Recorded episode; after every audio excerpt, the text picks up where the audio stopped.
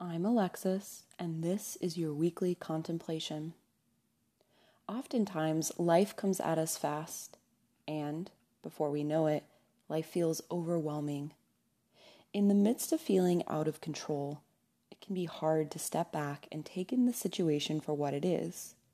We try so hard to control our circumstances that we lose sight of the things that are within our power to change.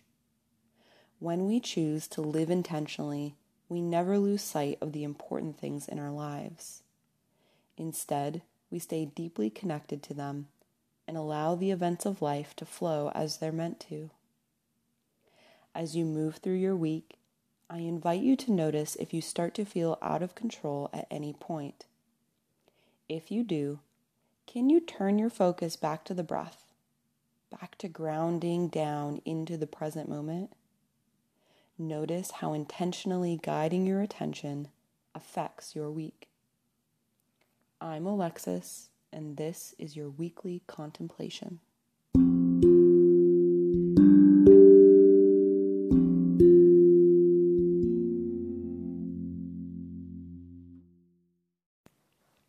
Hello, meditators. Alexis here. I wanted to thank all of you for tuning in to Wild Blue Yonder Meditations. I hope these practices support you in your daily health and wellness. I love knowing that these practices are available to anyone who needs them.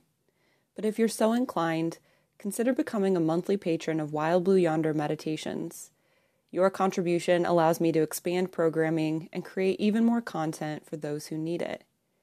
And when you donate $10 or more a month, you can make direct requests to me for meditation topics.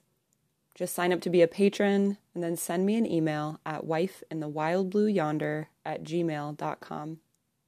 Thanks again for your support, and I look forward to meditating with you again.